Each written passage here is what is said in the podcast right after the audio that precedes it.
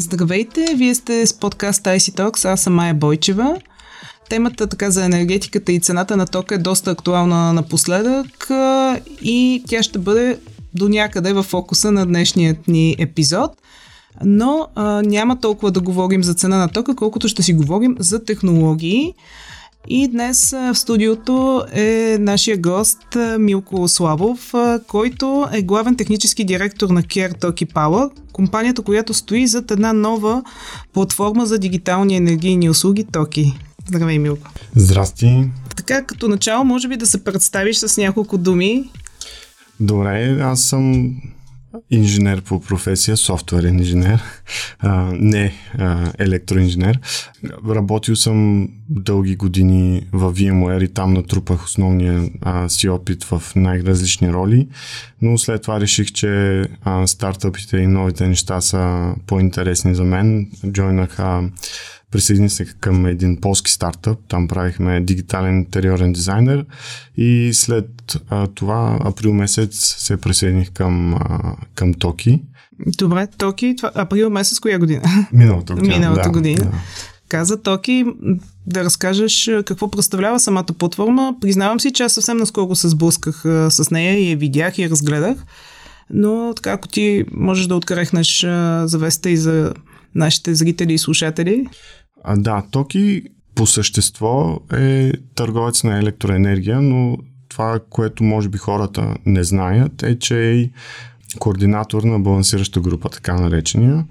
Ще навляза много накратко в детайл за а, как работи енергийната система, за да стане по-ясно какви технологии използваме и защо. Балансиращите групи, в тях имаме производители, имаме и консуматори и една от много важните роли на компания като нашата е да всъщност балансираме енергията. Тоест ние казваме за всеки един час да правим прогноза за следващия ден, каква ще е консумираната и каква ще е генерираната енергия от нашите производители.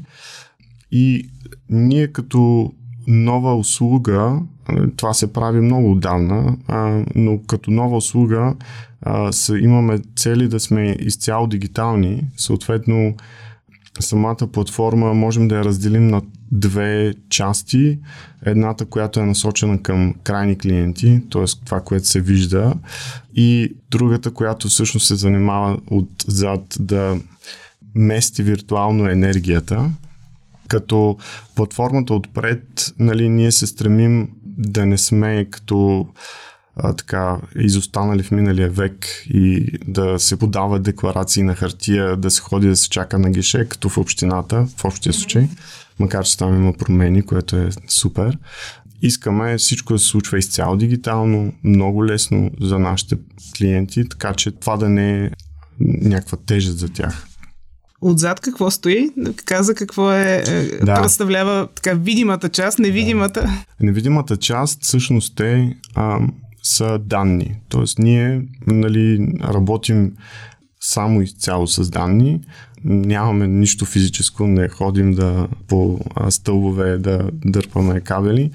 И тези данни, всъщност ние получаваме данни от измервателни уреди, от а, метеорологични станции, от много различни източници, които ни помагат за да правим различни неща. Едно от тях казахме балансирането на енергията, т.е. ние за да я балансираме трябва първо да я прогнозираме на база време.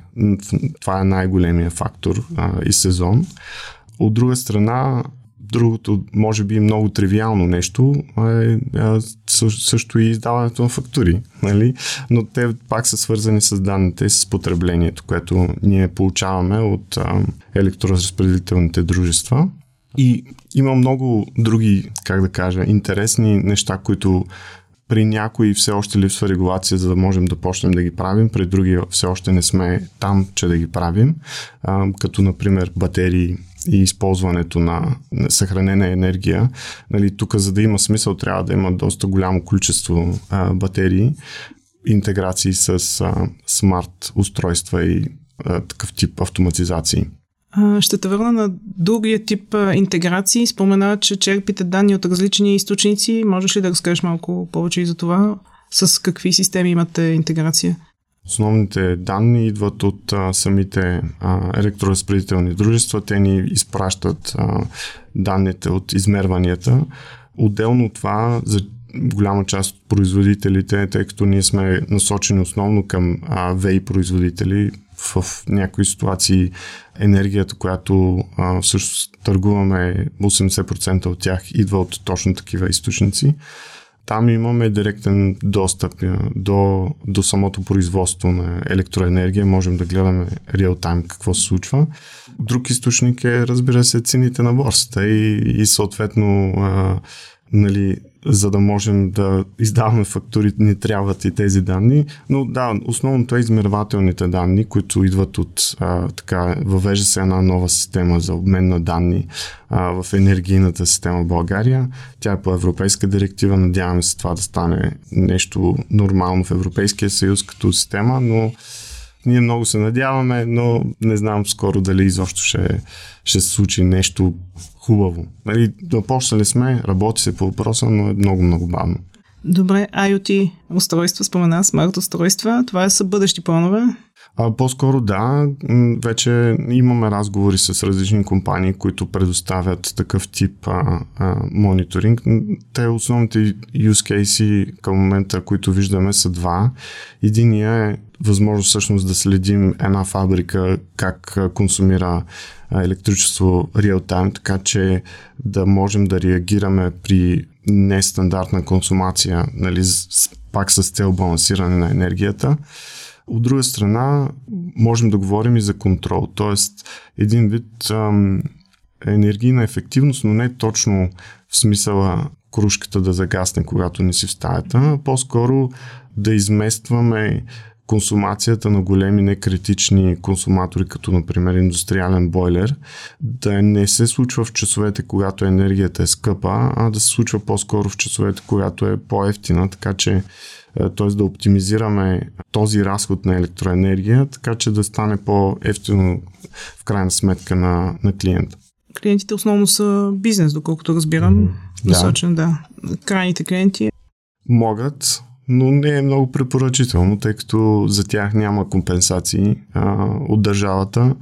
Мисля, че ако някой физическо лице строи нещо, строителният ток е такъв а, на свободния пазар, така че трябва да има а, договор с, а, с търговец, от който да си купува този ток.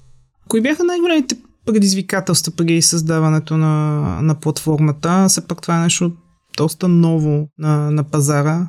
Ами, може би тази всъщност комуникация с останалите участници в енергийната система. Тъй като ако погледнем всъщност там частта, която е отпред, т.е. при крайния клиент, там можем да видим много примери на световен, дори на, на българския пазар, които а, показват, че не е нали, изключително трудно да направиш лесен за използване дигитален продукт. Нали, не е много пък лесно, но пък има много примери за това. Докато комуникацията с останалите участници в енергийната система е много в някои ситуации непредвидима, в други ситуации устаряла и изостанала. Е, има прекалено много хора намесени в а, тая комуникация и това прави самата задача по а, автоматизиране на, на работата с данни а, доста по-сложна и трудна. Добре, а идеята откъде тръгва? Има ли аналогични такива платформи в, в региона, в Европа, някъде откъдето сте видяли този тип на работа и сте го приложили тук? В региона по-скоро не толкова. Ние сме малко по в тая част, в този сектор, малко по-западнал регион спрямо Западна Европа, но а, в UK и в Германия има, има такива примери. А, има една компания в Германия, която се занимава с а, контрол на а, производители, тъй като а, там а, има часове, когато е по изгодно да не се произвеждат, т.е. държавата ти плаща ти да не произвеждаш енергия и съответно тази компания, тяхната система автоматично контролира производството, така че да оптимизира, да го оптимизира. Нали, това е приложимо и за производства, където има, т.е. източниците не са възобновяеми, например биомаса, и там пак може да се оптимизира по този начин производството. В UK а, е доста по мое наблюдение, доста по-напред са а, като цяло в Европа и, и решенията, които има там, са много а, така насочени към крайния клиент и много лесни за използване. Например, можеш да си заредиш сметка и от, от която да се черпи, а не нали всеки път сега платих ли си тока, ще го спрат ли, т.е. да не се пресеняваш от такъв тип а, а, неща. Има. А, друга причина е а, всъщност възобновяемите източници, тъй като Токи е част от по-голяма група, която инвестира в а, такъв тип енергия и съответно има инвестиции направени в а, такива производства и някакси е много логично да се затвори и цикъла, т.е. тази енергия да стига по най-добрия начин до крайните клиенти. Дигитализацията на, на енергийния сектор на какво ниво е? Така, като твоето мнение като, като експерт, като човек, хем, който работи вътре, хем а, нали, в областта на енергетиката, да го кажем, хем като IT специалисти, наясно с технологиите. Ами аз го засегнах малко, но общо взето има спецификация, която е писана преди 3-4 години долу-горе, а, като до момента имплементацията е на 2 до 4% от тази спецификация. Като цяло то не е много сложно, но пък може би самата подготовка на другите участници, нали, това е спекулация, разбира се, тъй като не ги познавам от първо лице, е, не е на, на нужното ниво така, че да може по-бързо и с по-бързи темпове да се имплементира а, нали, защото също проблема е по-скоро координационен. Нали. Трябва всички в системата да преминат към следващ етап, който се планира и отнема много месеци. А кои са технологиите, които така стоят в основата на дигитализацията на енергийния сектор? Ти спомена преди малко и в началото на разговора за IoT решения. Поне при нас гледаме от гледна точка на данни като на big data решение. Тоест решение, нали, ние в момента не сме на на този етап, че дейтата ни да е толкова биг, но нали, такива са ни плановете, тъй като тъй, че нали, това, което правим като система е такъв тип система, big data а, решение, всичко е клауд базирано и е в, а, в облаците.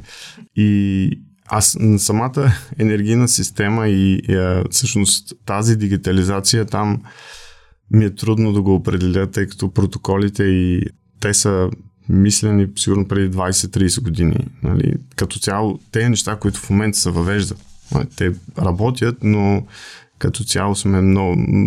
Не знам, може би е... А, не знам откъде произлиза това, но е много-много такава устаряла технология. Не, че е голям проблем, важното е да я има, нали, най-малкото, което... Тоест дигитализация без иновации.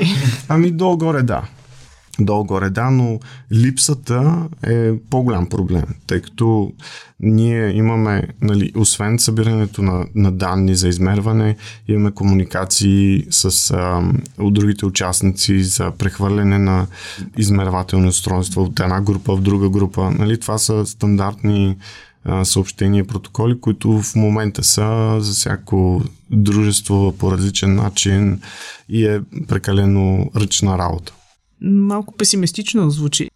Има планове нали, да се променят нещата, но сега ние тук тя и, и технологии се развиват. Има вече доста решения, които всъщност помагат за автоматизация на ръчен, такъв тип ръчен труд. И не е крайно невъзможно да, да инвестираме и в това. Нали, до момента, в който започне това да става голяма тежест. Ние сме планирали да го автоматизираме. Ако не се развие достатъчно бързо дигитализацията, така че това да се случи по естествен път, а, ние ще е, инвестираме в съответната автоматизация. Нали, има такива роботи, които анализират всякакъв вид документи и могат да пращат имейли, могат в общия случай да не разпознаваш, че от другата страна не е човек. Така че това ни е в плановете, но ще видим кое първо ще се случи. Плановете? Като години, как да го определим? Да кажем, а, по-скоро ще започнем да работим върху това тази година, тъй като имаме все още някои аспекти, които искаме преди това да подредим, което ще ни помогне в последствие. Пък и все още нямаме а, твърде голям натиск да автоматизираме точно тази част и по-скоро искаме да приоритизираме user experience, т.е. по какъв начин нашите клиенти това, което всъщност искаме да им доставим е не просто ток, а нещо допълнително, нещо, което те могат да видят, да разберат какво е, защо нали, този фризьорски салон, консумацията му е такава и сметката му е такава. Нали. Това се оказва доста голям проблем за повечето хора. За малкия бизнес, предполагам. Ами не само. Не само като цяло, тъй като на мен и от нея може би няколко месеца да осъзная какво е средно претеглена цена, но това всъщност е моята индивидуална цена, която е, е спрямо моята консумация. Най-просто казано, ако аз консумирам повечето енергия, когато цената на електроенергията е скъпа и по-малкото енергия, която е ефтина, то тогава очевидно ще платя по-голяма сметка, отколкото ако е обратно. Тоест, ако консумирам повечето енергия, когато е ефтино, а пък по-малкото, когато е скъпо. И някакси сега се получиха такива те са естествени неща на начина по който функционира самата система, но а, по празници сега за миналия месец повечето бизнеси бяха затворени. Съответно, времето беше топло, ветровито, производството беше много и цената падна много. И сега средната цена на борсата за целия месец е доста ниска спрямо консумацията, нали, спрямо първия период от месеца, когато всъщност повечето бизнеси са консумирали основната част от енергията, нали, защото те най-вероятно са били затворени между празниците и не са консумирали, когато цената е била ниска. И получаваме доста запитвания.